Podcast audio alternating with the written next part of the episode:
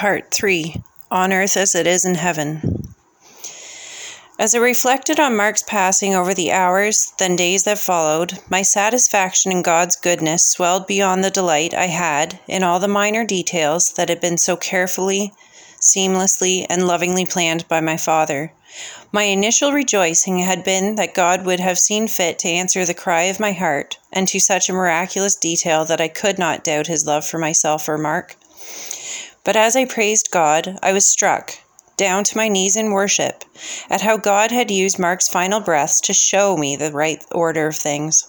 I was in love with my God for what he did, and suddenly felt this shift, where the love that my husband and I had was under the love of God, and protected by him, and treasured by him, and had been purified by him.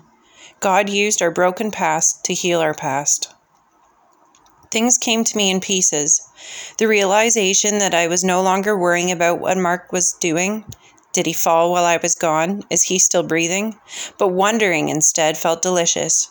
I've already told the Lord I don't want Mark meeting C.S. Lewis before I do, but I have a suspicion he was one of the first saints Mark hugged.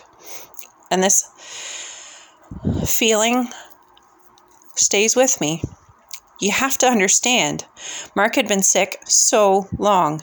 I'd already grieved having to go out by myself years ago, already mourned not having sex anymore sometime back in 2019.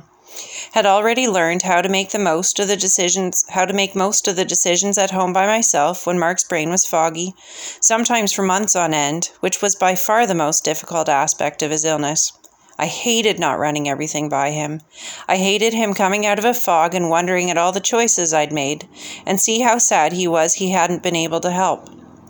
I didn't realize until after he was gone just how well I had already mourned and grieved each loss, oftentimes with Mark.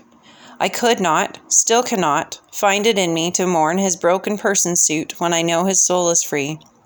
Think about what Jesus said to his disciples You heard me say to you, I'm going away, and I will come to you. If you loved me, you would have rejoiced, because I am going to the Father, for the Father is greater than I. It's like that. My delight grew as I thought about how Mark and I were, in the same moment, given a holy perspective on our past. I saw how God had stamped everything approved or forgiven, and I marveled that He would do that for me, on earth, at the same time He was revealing these truths to Mark in heaven. And I would yell at God, How dare you love me this much? How dare you love us this much? And it was when a friend pointed out that Mark wasn't aware what his final day was like.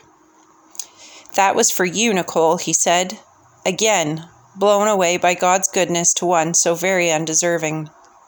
What really struck me, though, what made this all a seismic shift, was when I went back to read my poem a couple of days after Mark passed on, but with a view of it from the throne room.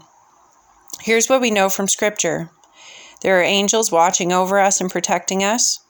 There is much rejoicing by the angels when a sinner repents so they obviously know what's going on collectively down here. There are innumerable angels in festal gathering. Let's assume part of this celebration is related to the above text. We are surrounded by a great cloud of witnesses. Even the saints are watching. And if you're not sure about how this fits with the whole don't have a body thing, I would suggest that Enoch and Elijah can't possibly be the only two dudes partying with Jesus and the angels. Assume with me for a minute that God is about to bring Mark home, and in those very moments, He's going to breathe new life into me and give me a new heart, even as Mark takes his final breaths and beats. He's crowning Mark, even while he's rewriting our love story from his perspective for me. He's doing this ridiculous on earth as it is in heaven thing. Of course, there is an audience. So I went back to tethered point 925 and what I read there, when I read it from heaven's perspective, was so far beyond even what I had intended when I wrote it. Like I said, outrageous love. My father threw us the biggest party, and as Mark made his way to being a spirit without his body, I found the shift occurring in myself. C.S. Lewis says, You don't have a soul, you are a soul, you have a body. That felt real. I have felt in constant communion with the Lord since.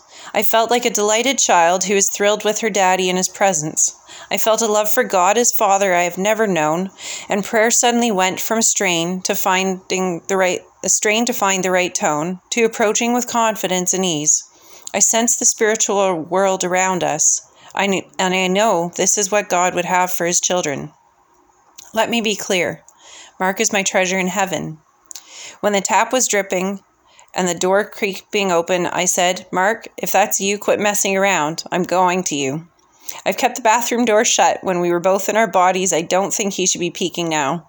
I also think it would be weird if people thought I was always going to be shout, showing up with him to, at get togethers.